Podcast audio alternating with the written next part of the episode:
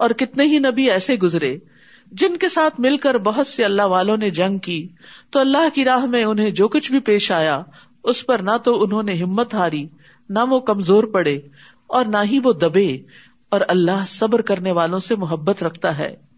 اور ان کی کوئی بات سوائے اس کے کچھ نہ تھی کہ انہوں نے گڑ گڑا کر کہا ربنا اغفر لنا ذنوبنا و في امرنا وثبت اقدامنا وانصرنا على القوم الكافرين۔ اے ہمارے رب، ہمارے گناہوں کو اور ہماری کسی بھی معاملے میں کی گئی ہماری زیادتیوں کو بخش دے اور ہمارے قدموں کو جما دے اور کافر قوم کے مقابلے میں ہماری مدد فرما۔ تو اللہ نے ان کو دنیا میں اچھا بدلا عطا کیا اور آخرت کا بدلا تو کیا ہی اچھا ہے اور اللہ احسان کرنے والوں سے محبت رکھتا ہے محسن کون ہوتا ہے جو دوسرے کے مقابلے میں زیادہ بہتر رویہ اختیار کرے اے لوگوں، جو ایمان لائے ہو، اگر تم ان لوگوں کی اطاعت کرو گے جنہوں نے کفر کیا، تو وہ تمہیں تمہاری ایڑیوں کے بل کفر کی طرف پھیر دیں گے، پھر تم خسارا پانے والے بن کر پلٹو گے۔ بلکہ اللہ ہی تمہارا مولا ہے اور وہ مدد کرنے والوں میں سب سے بہتر ہے۔ جنہوں نے کفر کیا، ہم ضرور ان لوگوں کے دلوں میں تمہارا روپ ڈال دیں گے۔ اس وجہ سے کہ انہوں نے اللہ کے ساتھ وہ شریک بنائے، جن کی اس نے کوئی دلیل نازل نہیں کی۔ اور ان کا ٹھکانا آگ ہے، اور کتنا برا ٹھکانا ہے ان ظالموں کا۔ تو یاد رکھیے کہ شرک جو ہے زندگی میں خوف اور بے برکتی کا باعث ہوتا ہے۔ اور یقیناً اللہ نے تم سے اپنی مدد کا وعدہ سچا کر دکھایا۔ جب تم انہیں اس کے حکم سے قتل کر رہے تھے یعنی جنگ عہد کے موقع پر، یہاں تک کہ جب تم نے بزدلی دکھائی اور رسول کے حکم کے بارے میں باہم جھگڑا کیا یعنی ان کی بات نہ مانی، اور جو ہی اس نے تمہیں وہ چیز دکھائی یعنی مال غنیمت، جس سے تم محبت رکھتے تھے تو تم نے رسول کی نافرمانی کی، کیونکہ تم میں سے کوئی وہ ہے جو دنیا کو چاہتا ہے، اور تم میں سے کوئی وہ ہے جو آخرت کو چاہتا ہے۔ پھر اس نے تمہیں ان کافروں سے پھیر دیا، تاکہ وہ تمہیں آزمائے، اور یقیناً اس نے تم سے درگزر کیا۔ اور اللہ مومنوں پر بڑا فضل کرنے والا ہے۔ ولا تلون ولا تلون رسول فی اخراکم۔ جب تم چڑھے جا رہے تھے یعنی میدان سے بھاگ رہے تھے اور کسی ایک کو بھی مڑ کر نہ دیکھتے تھے، اور رسول تمہیں تمہارے پیچھے سے پکار رہے تھے۔ تو اس نے تمہیں غم پر غم دیا۔ تاکہ تم اس پر رنج نہ کرو جو تم سے چھن گیا، اور نہ اس مصیبت پر جو تمہیں پہنچی۔ اور جو تم عمل کرتے ہو، اللہ اس کی خوب خبر رکھنے والا ہے۔ تو اس سے یہ پتا چلتا ہے کہ اللہ بندوں سے چاہتا ہے کہ وہ دنیا کے نقصانات پر غم نہ کریں۔ اسی لیے وہ بعض اوقات غم پہ غم ڈالتا ہے تاکہ بندہ غم سہنے کا ایسا عادی ہو کہ پھر پرواہی نہ کرے۔ غم انسان کے لیے تنگی پیدا کرتا ہے اور پھر غم انسان کو کبھی مفید کاموں سے روک بھی لیتا ہے یعنی غم کے مارے وہ اچھے کام نہیں کر سکتا۔ غم کی وجہ سے انسان کے اندر نفسیاتی گرے بھی لگ جاتی ہیں۔ تو اس لیے بہتر یہی ہوتا ہے کہ انسان اس کو جھٹک دے اور شرح صدر اختیار کرے، اپنے نفس کو اللہ کی مدد سے دعا کے ساتھ خوش رہنے کا عادی بنائے۔ کیونکہ اگر انسان کا سینا کھلا ہوگا، دل میں وسط ہوگی، فراخی ہوگی، تو راحت پائے گا، اللہ کا حکم سمجھے گا، اور سمجھانے کے قابل بھی ہوگا اور نیکیوں میں آگے بڑھے گا۔ لیکن اگر وہ غم کی وجہ سے گھٹا رہا، تو نیکی کے بہت سے مواقع ہاتھ سے چلے جائیں گے۔ اور یہاں اس چیز کی بھی تعلیم دی گئی کہ جو چیز چھوٹ جائے، اس پر بھی غم نہیں کرنا چاہیے۔ اور پھر نبی صلی اللہ علیہ وسلم کی دعا بھی یاد رکھیے اللہ انی اعوذ بک من الہم والحزن. اے اللہ، بے شک میں تیری پناہ مانگتا ہوں، غم اور دکھ اور پریشانی سے۔ پھر اس نے تم پر غم کے بعد اونگ کی شکل میں امن نازل فرمایا۔ یعنی عام طور پر ایسا ہوتا ہے کہ جیسے کوئی فوت ہوتا ہے نا، تو بہت زیادہ انسان رو لیتا ہے، تو پھر اس کے بعد ایک عجب سی سکینت بھی تاری ہوتی ہے۔ جس نے تم میں سے ایک گروہ کو ڈھانپ لیا اور ایک گروہ کو ان کی جانوں نے فکر میں ڈال دیا۔ وہ اللہ کے بارے میں ناحک جاہلیت والا گمان کر رہے تھے۔ وہ کہہ رہے تھے کیا ہمارے لیے اس معاملے میں سے کسی چیز کا کوئی اختیار ہے؟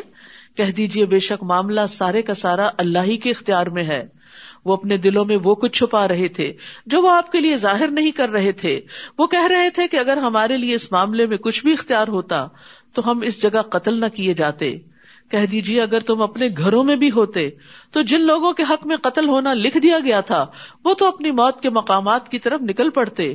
اور یہ اس لیے ہوا تاکہ جو کچھ تمہارے سینوں کے اندر ہے، اللہ اسے آزما لے۔ اور تاکہ جو کچھ تمہارے دلوں میں ہے، اسے خالص کر دے۔ یعنی کھوٹ کپٹ سب کچھ نکال دے۔ اور اللہ سینوں کے بھید خوب جاننے والا ہے۔ یعنی نیتوں کا کھوٹ ہو یا کام کرنے کے جذبے میں کوئی کمی ہو، تو یہ ساری چیزیں آزمائش کے وقت انسان کو ہلا دیتی ہیں، یا انسان آگے بڑھ جاتا ہے یا اور پھر پیچھے چلا جاتا ہے۔ اس اسٹیج پر نہیں رہتا۔ یعنی تکلیف اور مصیبت اور آزمائش یا انسان کو ترقی دلاتی ہے یا پھر نیچے گرا دیتی ہے، پیچھے پھیر دیتی ہے۔ یقیناً وہ لوگ جو تم میں سے اس روز پیٹ پھیر گئے، جب دو جماعتیں آمنے سامنے ہوئی دراصل شیطان نے انہیں کی بعض کو تاہیوں کی وجہ سے انہیں پھسلا دیا تھا۔ یعنی نیکی کے کام کے لیے نکلے تھے، نبی صلی اللہ علیہ وسلم کے ساتھ نکلے تھے، لیکن ایک خوف زدہ خبر سن کے پیچھے ہٹنے لگے اور پھر خاص طور پر جو منافقین پیچھے چلے گئے تھے، تو دراصل ان کے نفاق کی وجہ سے انہیں توفیق نہ ہوئی کہ وہ نبی صلی اللہ علیہ وسلم کے ساتھ جنگ میں حصہ لے سکیں۔ تو یاد رکھیے، اگر دلوں میں منافقت ہو تو انسان نیکی کے کاموں سے پیچھے رہ جاتا ہے۔ پھر اللہ تعالیٰ توفیق بھی چھین لیتا ہے۔ اور یقیناً اللہ نے ان سے درگزر کیا۔ بے شک اللہ بہت بخشنے والا ہے، بہت بردبار ہے۔ اے لوگوں جو ایمان لائے ہو، تم ان لوگوں کی طرح نہ ہو جاؤ جنہوں نے کفر کیا اور اپنے بھائیوں سے کہا، جب وہ زمین میں سفر کے لیے یا جنگ کے لیے نکلے اور وہاں مر گئے کہ اگر وہ ہمارے پاس ہوتے تو وہ نہ مرتے اور نہ وہ قتل کیے جاتے۔ بازو کا ایسا ہوتا ہے نا، کوئی روڈ ایکسیڈنٹ میں فوت ہو جاتا ہے۔ تو انسان بعد میں بہت حسرتیں اختیار کرتا اور کہتا ہے، کاش وہ نہ جاتا تو نہ مرتا۔ پر میں نہیں وہ تو اپنے بستروں میں ہوتے تو وہاں بھی مر جاتے۔ یہ اس لیے کہ اللہ اس بات کو ان کے دلوں میں حسرت بنا دے اور اللہ ہی زندگی دیتا ہے اور وہی موت دیتا ہے۔ اور جو کچھ تم کرتے ہو، اللہ اسے خوب دیکھنے والا ہے۔ اور البتہ اگر تم اللہ کے راستے میں قتل کیے جاؤ یا مر جاؤ، تو اللہ کی طرف سے بخش اور رحمت اس سے کہیں بہتر ہے جو دنیا میں وہ جمع کر رہے ہیں۔ یعنی اگر اللہ کے راستے میں موت آ بھی گئی تو کیا ہوا؟ آگے بہترین منزلیں ہیں، دنیا سے بہتر ٹھکانے ہیں۔ اور البتہ اگر تم مر جاؤ یا قتل کیے جاؤ، تو اللہ ہی کی طرف تم سب اکٹھے کیے جاؤ گے۔ پس نبی، اللہ ہی کی رحمت کے باعث آپ ان کے لیے نرم ہو ہو گئے۔ اور اگر آپ تند خو ہوتے، سنگ دل ہوتے، سخت دل ہوتے، تو یہ ضرور آپ کے آس پاس سے منتشر ہو جاتے۔ بس آپ ان سے درگزر کیجیے اور ان کے لیے بخش مانگیے اور ان سے اہم معاملات میں مشورہ کیجیے پھر جب آپ کسی کام کا پختہ ارادہ کر لیں، تو اللہ پر توکل کرے بے شک اللہ توکل کرنے والوں سے محبت رکھتا ہے۔ یاد رکھیے ایک دائی اور ایک لیڈر کے اندر جو بیسک کوالٹیز ہونی چاہیے رحمت، نرمی، توازو اور کندھے جھکا دینا اور ساتھیوں کے لیے دعا کرنا، ان کی فکر کرنا نرمی کاموں کو خوبصورت بنا دیتی ہے۔ نبی صلی اللہ علیہ وسلم نے فرمایا، بے شک نرمی جس چیز میں بھی ہوتی ہے، اس کو زینت بخش دیتی ہے اور جس چیز سے نکال دی جاتی ہے، اسے بدسورت کر دیتی ہے۔ نرمی گھرانوں کو فائدہ دیتی ہے۔ رسول اللہ صلی اللہ علیہ وسلم نے فرمایا، جس گھرانے کو نرمی عطا کی گئی، تو وہ ان کے لیے فائدے کا باعث ہے، اور جن سے نرمی روک دی گئی، تو وہ ان کے لیے نقصان کا باعث ہے۔ یعنی جن گھروں میں نرمی نہیں ہوتی آپس میں، ایک دوسرے کے لیے وہاں نقصان ہی نقصان ہے۔ اب اس انتظار میں نہ رہے کہ دوسرے نرم ہو تو ہم نرم ہو ہم نرمی کا آغاز کریں۔ اگر اللہ تمہاری مدد کرے، تو کوئی تم پہ غالب آنے والا نہیں۔ اور اگر وہ تمہیں چھوڑ دے، تو اس کے بعد کون ہے جو تمہاری مدد کرے گا؟ اور اللہ ہی پر مومنوں کو توکل کرنا چاہیے۔ دیکھیے، بار بار ان آیات میں توکل کا درس ہے کہ اللہ پہ بھروسہ کرو۔ اللہ تمہارے کام سنوار دے گا۔ کسی نبی کے لیے ممکن نہیں کہ وہ خیانت کرے یعنی مال غنیمت میں سے کچھ اپنے لیے نکال لے۔ اور جو کوئی خیانت کرے گا، وہ قیامت کے دن اس چیز کو لے کر آئے گا جو اس نے خیانت کی ہوگی۔ پھر ہر نفس کو اس کی کمائی کا پورا پورا بدلا دے دیا جائے گا اور وہ ظلم نہ کیے جائیں گے۔ کیا بھلا وہ جو ہمیشہ اللہ کی رضا کی پیروی کرے، اس کی طرح ہو سکتا ہے جو ہمیشہ اللہ کی ناراضگی کے ساتھ پلٹے؟ اور اس کا ٹھکانا جہنم ہو اور کتنی بری ہے وہ لوٹنے کی جگہ؟ ہم درجات اللہ و اللہ بصیر ملون وہ اللہ کے نزدیک مختلف درجوں میں ہیں اور جو عمل وہ کرتے ہیں، اللہ اس کو خوب دیکھنے والا ہے۔ لقد من اللہ على المؤمنین اذ بعث فیہم رسولا من انفسہم یتلو علیہم آیاتہ ویزکیہم ویعلمہم الكتاب والحکمہ وان کانوا من قبل لفی ضلال مبین۔ یقیناً اللہ نے مومنوں پر احسان کیا۔ اللہ کا بہت بڑا انعام ہے، مہربانی ہے، رحمت ہے۔ جب انہیں میں سے ایک رسول ان میں بھیجا یعنی انہیں کی قوم کے اندر سے رسول اٹھایا۔ وہ ان پر اللہ کی آیات پڑھ کر سناتا ہے یعنی قرآن کی تلاوت کرتا ہے، اور ان کا تزکیہ کرتا ہے یعنی ان کے دلوں کے میل کچیل تک بھی نکالتا ہے، ان کے اخلاق سنوارتا ہے۔ ان نما بست اتم میں اخلاق کہ میں اخلاق کی تکمیل کے لیے بھیجا گیا ہوں۔ اور انہیں کتاب و حکمت کی تعلیم دیتا ہے، اور یقیناً اس سے پہلے وہ کھلی گمراہی میں مبتلا تھے۔ تو یاد رکھیے، یہ چاروں چیزیں ساتھ ساتھ چلتی ہیں۔ تلاوت کتاب، تعلیم کتاب اور حکمت کے ساتھ ساتھ تزکیہ بھی۔ کیونکہ جب تک تزکیہ نہ ہو، اصلاح نہ ہو، تو تعلیم کا مقصد فوت ہو جاتا ہے۔ کیا عہد میں جب تمہیں ایک مصیبت پہنچی؟ حالانکہ تم بدر میں اس سے دگنی پہنچا چکے تھے۔ تو تم کہنے لگے، یہ کہاں سے آئی؟ کہہ دیجیے وہ تمہارے ہی نفسوں کی جانب سے ہے۔ بے شک اللہ ہر چیز پر خوب قدرت رکھنے والا ہے۔ اور جو مصیبت تمہیں اس روز پہنچی، جب دو جماعتیں آمنے سامنے ہوئی تو وہ اللہ کے عزن سے تھی، کیونکہ مسلمان حیران ہو گئے کہ اللہ کے رسول ہمارے ساتھ ہیں اور اب اللہ کی خاطر نکلے ہیں، تو یہ نقصان کیسے ہو گیا؟ کیونکہ بازو کا آپ کہتے ہیں نا، میں تو دین کے کام کے لیے نکلی تھی تو نقصان کیوں ہو گیا؟ تو یہ بھی اللہ کے عزن سے ہی ہوتا ہے۔ اور تاکہ وہ ایمان والوں کو جان لے، وہ پرکھنا چاہتا ہے کہ کون پھر بھی استقامت اختیار کرتا ہے اور کون اس رستے میں چھوٹے موٹے نقصان سے بد دل ہو کے پیچھے پلٹ جاتا ہے۔ اور تاکہ وہ لوگوں کو بھی جان لے جنہوں نے منافقت کی یعنی منافقوں کو الگ کرنا بھی چاہتا ہے۔ اور جب انہیں کہا گیا کہ آؤ اللہ کے راستے میں جنگ کرو یا دفاع ہی کرو، تو کہنے لگے، اگر ہم جنگ کرنا جانتے ہوتے تو ضرور ہم تمہاری پیروی کرتے، تمہارے ساتھ آتے۔ وہ اس دن ایمان کی بنسبت کفر کے زیادہ قریب تھے، کیونکہ ایمان والوں کا ساتھ نہیں دیا تھا۔ وہ اپنے منہوں سے وہ کچھ کہہ رہے تھے جو ان کے دلوں میں نہیں تھا، اور اللہ اس کو زیادہ جانتا ہے جو وہ چھپاتے تھے۔ یہ وہ لوگ تھے جو خود تو پیچھے بیٹھ رہے اور اپنے لڑنے والے بھائیوں کے بارے میں کہنے لگے کہ اگر وہ ہماری بات مانتے تو وہ قتل نہ کیے جاتے۔ کہہ دیجیے اگر تم سچے ہو تو اپنے آپ کو موت سے بچا کر دکھاؤ۔ اور وہ لوگ جو اللہ کی راہ میں مارے جائیں، آپ انہیں ہرگز مردہ خیال نہ کریں، بلکہ وہ زندہ ہیں۔ اپنے رب کے پاس رسک دیے جا رہے ہیں۔ سبحان اللہ۔ یعنی یہ موت موت نہیں، جس کو شہادت کہا جاتا ہے۔ اور وہاں ان کو رسک بھی ملتا ہے۔ یعنی عام مومن جب فوت ہوتا ہے، تو چاہے وہ آرام کی حالت میں ہو، لیکن اس کو رسک نہیں ملتا۔ وہ رسک جنت میں جا کے ہی ملے گا۔ لیکن جو اللہ کے راستے میں مرتا ہے، اس کو برزخ کی زندگی میں بھی رسک عطا ہوتا ہے۔ رسول اللہ صلی اللہ علیہ وسلم نے فرمایا، شہید قتل کی صرف اتنی تکلیف محسوس کرتا ہے جتنی تم میں سے کسی کو چیونٹی کے کاٹنے سے ہوتی ہے۔ بس۔ اس کے خون کے پہلے قطرے کے ساتھ اس کی بخش ہو جاتی ہے۔ جنت میں اس کا ٹھکانا دکھا دیا جاتا ہے۔ عذاب قبر سے محفوظ رہتا ہے۔ قیامت کے دن بڑی گھبراہٹ سے محفوظ رہے گا۔ ایمان کے لباس سے مزین کیا جاتا ہے۔ حضرت عمر رضی اللہ عنہ دعا کیا کرتے تھے اللہ مرزنی شہادت فی سبیلک وجہ الموتی فی بلد رسول صلی اللہ علیہ وسلم۔ اے اللہ، مجھے اپنے راستے میں شہادت عطا کر اور میری موت اپنے رسول صلی اللہ علیہ وسلم کے شہر میں مقدر کر دے یعنی مدینہ میں موت دینا۔ اللہ نے انہیں اپنے فضل سے جو کچھ عطا کیا، اس پر وہ خوش ہیں۔ اور جو ان کے پیچھے ایمان والے ابھی تک شہید ہو کر ان سے نہیں ملے، ان کے بارے میں بھی وہ خوشیاں منا رہے ہیں۔ کس بات کی کہ وہ بھی ہمارے نقشے قدم پر ہیں؟ کہ ان پر نہ کوئی خوف ہوگا اور نہ وہ غمگین ہوں گے۔ جب آپ کسی منزل تک پہنچ جاتے ہیں، تو جو دوسرے لوگ اس منزل کے راہ رو ہوتے ہیں، ان کے بارے میں بھی آپ خوش ہوتے ہیں کہ جس لائف کو یا جس چیز کو آپ انجوائے کر رہے ہیں، وہ بھی وہاں تک پہنچیں گے۔ تو مومن جو ہوتا ہے، وہ دوسرے مومن کی خوشی پر خوش ہوتا ہے۔ یہ بھی ایمان کی علامت ہوتی ہے۔ وہ اللہ کی نعمت اور فضل پر خوش ہوتے ہیں۔ یہ دنیا سے شروع کرنا پڑتا ہے۔ جب جا کے مرنے کے بعد فضل جب حقیقی شکل میں مل جاتا ہے تو اس پر خوش ہوتا ہے۔ اور یقیناً اللہ مومنوں کا اجر ضائع نہیں کرتا۔ وہ مومن جنہوں نے عہد میں زخم لگنے کے باوجود اللہ اور رسول کے حکم پر لبیک کہا، ان میں سے جنہوں نے احسان اور تقوا کی روش اختیار کی، ان کے لیے بہت بڑا اجر ہے۔ یعنی اگرچہ شکست ہوئی، پھر بھی بد دل نہیں ہوئے، پھر بھی احسان کی روش اختیار کی۔ وہ جن سے منافق لوگوں نے کہا کہ دشمن کے لوگ تمہارے خلاف جمع ہو گئے، تو ڈرو ان سے۔ تو ڈرنے کی بجائے اس بات نے انہیں ایمان میں اور بڑھا دیا۔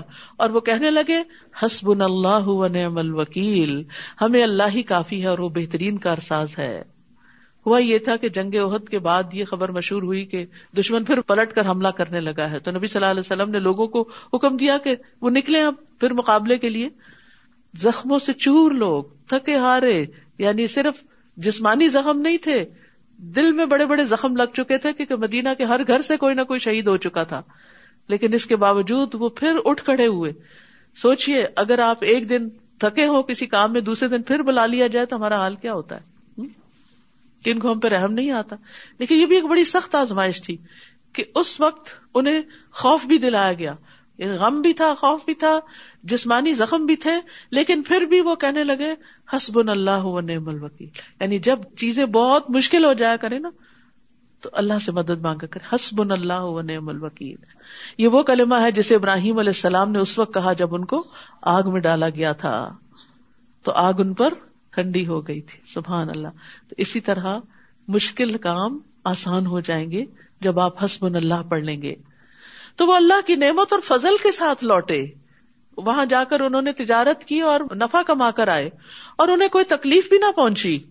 یعنی جس چیز سے وہ ڈر رہے تھے، دشمن بھی بھاگ گیا اور انہوں نے اللہ کی رضا کی پیروی کی یعنی اللہ کے فیصلے پر راضی ہو گئے۔ اور اللہ بہت بڑے فضل والا ہے۔ یہ توکل کے چار انعام تھے کہ نعمت ملی، فضل ملا، تکلیف دور ہوئی اور اللہ کی رضا حاصل ہوئی۔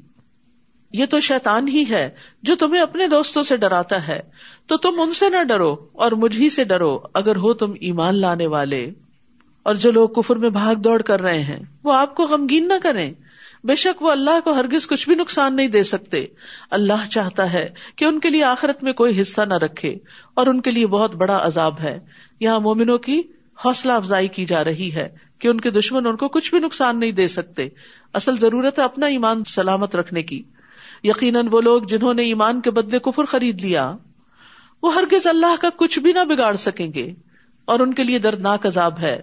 یقیناً کفر کرنے والوں کو جو ڈھیل ہم دے رہے ہیں، وہ اسے اپنے حق میں ہرگز اچھا خیال نہ کرے یعنی اللہ کی نافرمانی کے باوجود اگر کوئی مصیبت نہیں آ رہی تو یہ مت سمجھو کہ اللہ راضی ہے تم سے۔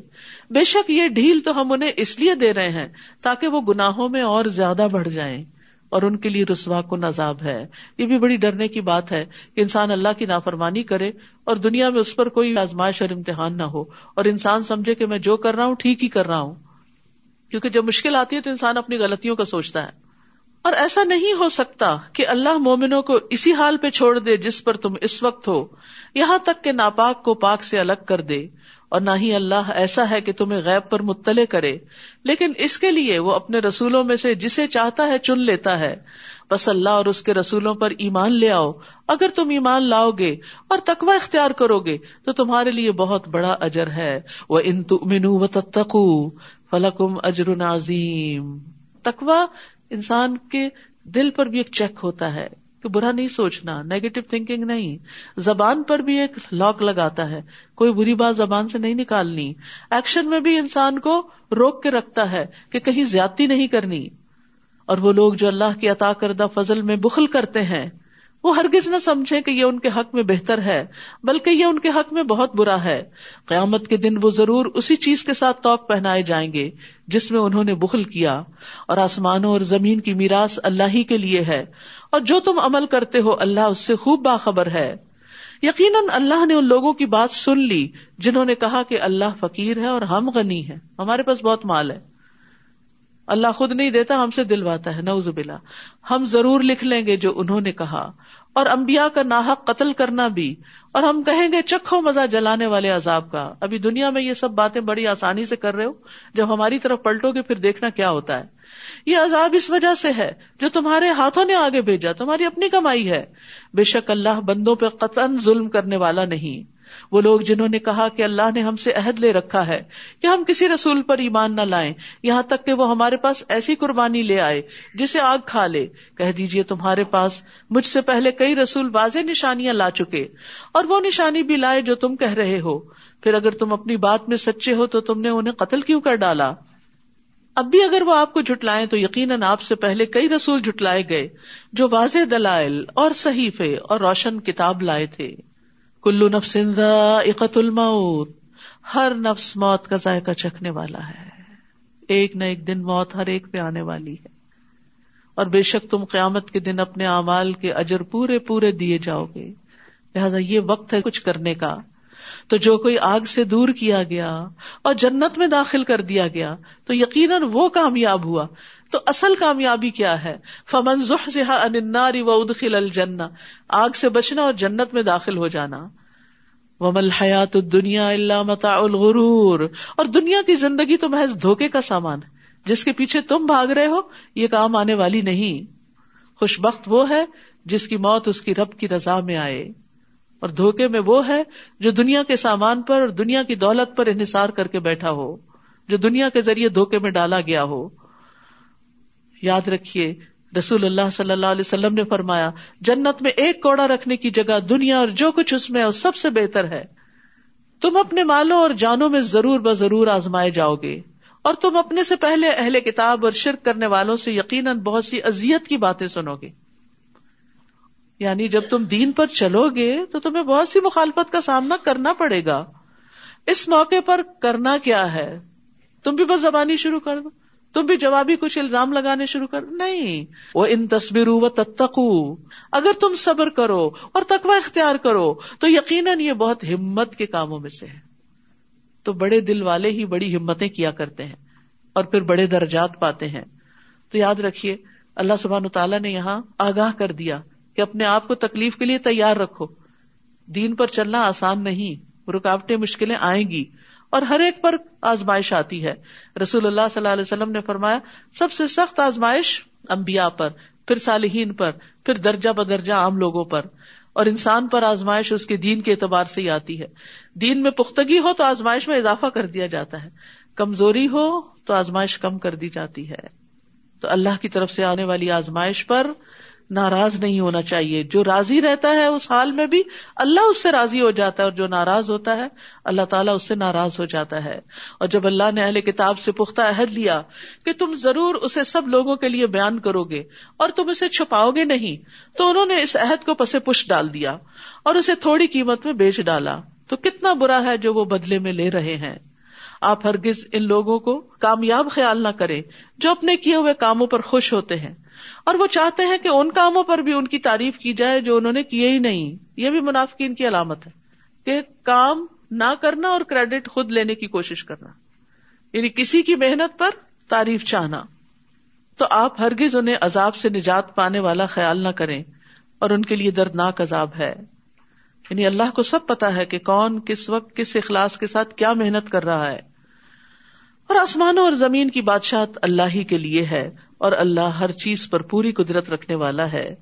اور پھر یہاں سے شروع ہوتی ہے سورت عال عمران کی آخری آیات۔ رسول اللہ صلی اللہ علیہ وسلم نے فرمایا، آج رات مجھ پر چند آیات نازل ہوئی ہیں۔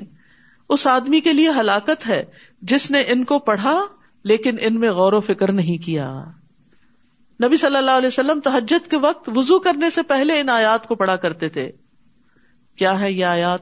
ان نفی خلق السماوات والارض واختلاف اللیل والنہار والنہار لآیات لأولی الالباب بے شک آسمانوں اور زمین کی تخلیق میں اور دن اور رات کی آمد و رفت میں عقل والوں کے لیے بہت سی نشانیاں تاکہ وہ اس میں غور و فکر کریں اور نشانیوں کو پائیں اور ان کے ذریعے اللہ تک پہنچے کون ہے یہ عقل مند اللہ دین قرون اللہ قیام و اللہ جنوب جو کھڑے اور بیٹھے اور اپنے پہلوؤں پر لیٹے اللہ کو یاد کرتے ہیں اور وہ آسمانوں اور زمین کی تخلیق میں غور و فکر کرتے ہیں۔ یعنی وہ صرف ذکر نہیں کرتے، وہ فکر بھی کرتے ہیں، وہ یہ سب دیکھتے ہیں۔ کہتے ہیں، اے ہمارے رب، تو نے یہ سب کچھ بے مقصد نہیں پیدا کیا۔ یہ اتنا بڑا آسمان، یہ زمین، اس میں رنگ رنگ کی چیزیں جو پیدا کی اور زمین پیدا کرتی چلی جا رہی ہے۔ اور یہ طرح طرح کے انسان اور ان کی عقلیں اور ان کے کام، یہ سب کچھ ایسے بے مقصد نہیں ہو سکتا۔ تو پاک ہے کہ کوئی بے مقصد کام کرے، بس ہمیں آگ کے عذاب سے بچا لے۔ تو یہاں ذکر کو غور و فکر پر مقدم رکھا گیا ہے۔ ام دردا سے پوچھا گیا، ابو دردا اکثر کیا کرتے تھے؟ وہ کہتی ہیں، وہ اکثر سوچوں میں غرق رہتے تھے یعنی غور و فکر زیادہ کرتے تھے۔ لیکن یاد رکھیے، غور و فکر کرنے کے لیے خاموشی بھی ضروری ہوتی۔ ہر وقت باتیں کرنے والا غور و فکر نہیں کر سکتا۔ جو کسی کی بات توجہ سے سنے ہی نہ، وہ کیا غور و فکر کرے گا؟ ان سے پوچھا گیا، آپ کا کیا خیال ہے؟ کیا غور و فکر کرنا امال میں سے ایک عمل ہے؟ یہ کوئی نیکی کا کام ہے؟ انہوں نے کہا ہاں یہ ایک یقین ہے یعنی یہ ایسا عمل ہے جس کے ذریعے یقین حاصل ہوتا ہے۔ اور علم کے ساتھ جب یقین حاصل ہو جاتا ہے، چاہے اللہ تعالیٰ کی ذات کے بارے میں یقین ہو یا کسی اور چیز کے بارے میں، تو جب یقین حاصل ہو جاتا ہے تو انسان کے عمل میں اضافہ ہوتا ہے۔ ابن اون کہتے ہیں، غور و فکر کرنے سے غفلت ختم ہو جاتی ہے، دل میں خشیت پیدا ہوتی ہے، جیسا کہ پانی کاشتکاری کے لیے نباتات اگاتا ہے۔ اسی طرح جتنا غم دلوں کو چمکاتے ہیں اتنا کوئی اور چیز دلوں کو نہیں چمکاتی اور جتنا غور و فکر سے دل روشن ہوتے ہیں، اتنا کسی اور چیز سے روشن نہیں ہوتے۔ یعنی غم کی وجہ سے انسان کی بہت سی صلاحیتیں جاگ بھی اٹھتی ہیں۔ اللہ یہ کہ وہ اس پہ مسلط ہی ہو جائے اور سب کچھ اس کا ختم کر دے۔ وہ دعائیں کرتے ہیں۔ اے ہمارے رب، بے شک جسے تو آگ میں داخل کرے، تو حقیقت تو نے اسے رسوا کر دیا۔ اصل بےزتی جہنم میں جانا ہے۔ اور ظالموں کے لیے کوئی مددگار نہیں۔ یہ دیکھیے یہاں ساری دعائیں ربنا سے شروع ہوں گی اب۔ اے ہمارے رب، ہم نے ایک پکارنے والے کو سنا جو ایمان کی طرف پکار رہا تھا کہ تم اپنے رب پر ایمان لے آؤ، تو ہم ایمان لے آئے۔ اے ہمارے رب، ہمارے لیے ہمارے گناہوں کو بخش دے اور ہم سے ہماری برائیوں کو دور کر دے اور ہمیں نیک لوگوں کے ساتھ فوت کر۔ اے ہمارے رب، اور ہمیں وہ عطا کر دے جس کا تو نے اپنے رسولوں سے ہم سے وعدہ کیا تھا۔ اور تو ہمیں قیامت کے دن رسوا نہ کرنا یعنی جہنم سے بچانا۔ بے شک تو اپنے وعدے کے خلاف نہیں کرتا۔ بس تجاب رب تو ان کے رب نے ان کی دعا قبول کر لی۔ تو یہ دعائیں مانگنی چاہیے، یہ قبولیت والی دعائیں ہیں۔ کہ میں تم میں سے کسی عمل کرنے والے کے عمل کو ضائع نہیں کروں گا۔ خواہ مرد ہو یا عورت نو ڈسکریمنیشن کوئی جینڈر ڈسکریمنیشن نہیں۔ جو بھی اچھا کام کرے گا، اس کو بدلا ملے گا۔ تم میں سے باز باز ہی سے ہیں۔ تو وہ لوگ جنہوں نے ہجرت کی اور جو اپنے گھروں سے نکالے گئے اور میرے راستے میں ستائے گئے، انہوں نے جنگ کی اور وہ مارے گئے۔ البتہ میں ضرور ان سے ان کی برائیاں دور کر دوں گا اور میں ضرور انہیں ایسے باغات میں داخل کروں گا جن کے نیچے نہریں بہ رہی ہوگی۔ یہ بدلا ہے اللہ کی طرف سے اور اللہ ہی ہے جس کے پاس اچھا بدلا ہے۔ تو جو لوگ ایمان لا کر تکلیفیں اٹھائیں اللہ سبحان و تعالیٰ ان تکلیفوں کے بدلے ان کے گناہ معاف کر دے گا۔ لا یغرن کا تقلب الذین کفروا فی البلاد۔ کفار کا شہروں میں چلنا پھرنا یعنی آزادی سے گھومنا پھرنا کوئی رکاوٹ نہیں۔ آپ کو ہرگز دھوکے میں نہ ڈالے کہ یہ کامیابی کی علامت ہے۔ یہ تو تھوڑا سا فائدہ ہے۔ پھر ان کا ٹھکانا جہنم ہے اور وہ کتنا برا ٹھکانا ہے۔ لیکن وہ لوگ جنہوں نے اپنے رب کا تقوی اختیار کیا، ان کے لیے ایسے باغات ہیں جن کے نیچے نہریں بہتی ہیں۔ وہ ان میں ہمیشہ رہنے والے ہیں۔ یہ اللہ کی طرف سے مہمانی ہے۔ اور جو اللہ کے پاس ہے، وہ نیک لوگوں کے لیے زیادہ بہتر ہے۔ یہ آپ سوچ رہے ہوں گے کہ باقی لوگ تو دنیا کے فائدے اٹھائیں اور مومن سے سارے وعدے آخرت کے بس ہوتے ہیں۔ کیوں نہیں دنیا کے وعدے ہم سے کیے جا رہے؟ ہمارے لیے بھی ہیں دنیا کے وعدے، لیکن زیادہ وعدے آخرت کے۔ کیوں؟ اس کے پیچھے حکمت کیا؟ حکمت یہ ہے کہ دنیا تو ختم ہو جانے والی ہے، اس میں جو کچھ بھی مل جائے، وہ عارضی یا معمولی یا مچھر کے پر برابر بھی نہیں۔ اور جو وہاں کا وہ ہمیشہ کا تو عقل مند وہ ہے جو حقیق چیز کے مقابلے میں بڑی چیز کو پریفر کرے، خواہ وہ بعد میں آئے۔ مثلا آپ کی پسند کا ڈرنک دوسرے راؤنڈ میں آنے والا ہے۔ تو آپ پہلے راؤنڈ میں آنے والے ڈرنک کو کیا کرتے ہیں؟ چھوڑ دیتے ہیں کہ میں زیادہ اچھا والا لوں گا۔ تو اگر دنیا میں کچھ نہیں بھی ملتا، تو کوئی بات نہیں۔ اللہ کا وعدہ جھوٹا نہیں۔ اللہ کے سارے وعدے سچے ہیں۔ اللہ پر ایمان، اعتماد اور یقین یہی تو ہے کہ اس کے وعدوں کو سچا باندھتے ہوئے جو کرنے کے کام ہے وہ کرتے چلے جائیں۔ اسی کا تو اجر ہے کہ اعتماد ہے، بھروسہ ہے ہمیں اللہ پر کہ وہ سچ کہہ رہا ہے، وہ ضرور اپنے وعدے پورے کرے گا۔ اور بے شک اہل کتاب میں سے کچھ ایسے بھی ہیں جو اللہ پر ایمان رکھتے ہیں اور اس پر جو آپ کی طرف نازل کیا گیا اور اس پر بھی جو ان کی طرف نازل کیا گیا۔ اللہ کے لیے جھکنے والے ہیں۔ اللہ کی آیات کو تھوڑی قیمت کے عوض نہیں بیچتے۔ یعنی دین کو دنیا کی خاطر نہیں بیچتے۔ ایسے ہی لوگوں کا اجر ان کے رب کے پاس ہے۔ بے شک اللہ جلد حساب لینے والا ہے۔ یا الذین آمنوا اصبروا وصابروا ورابطوا واتقوا اللہ لعلکم تفلحون۔ اے لوگو جو ایمان لائے ہو، صبر کرو اور مقابلے میں مضبوط رہو۔ اور تیار رہو اور اللہ کا تقوی اختیار کرو تاکہ تم کامیاب ہو جاؤ۔ یہاں پر آپ دیکھیے سورت میں جو چیز بار بار ریپیٹ ہوئی، کامیابی کی علامت وہ کیا ہے؟ صبر اور تقوا صبر تکلیف دہ چیز کے پیش آنے پر اور تقوا تکلیف دہ حالات میں بھی اللہ کی اطاعت پر جمے رہنے پر۔ تو صبر اور تقوا دونوں لازم و ملزوم ہوتے ہیں۔ دونوں سے بندوں کی اصلاح بھی ہوتی ہے۔ تو کچھ لوگ ہوتے ہیں جو صبر کرتے ہیں تکوا نہیں اختیار کرتے۔ کچھ ہوتے ہیں جو تکوا اختیار کرتے ہیں، صبر نہیں اختیار کرتے۔ کچھ ہوتے ہیں جو دونوں اختیار کرتے ہیں اور کچھ ہوتے ہیں جو دونوں ہی نہیں کرتے۔ تو اللہ سبحان تعالیٰ ہمیں ان لوگوں میں شامل کرے جو صبر بھی کرے اور تکوا بھی۔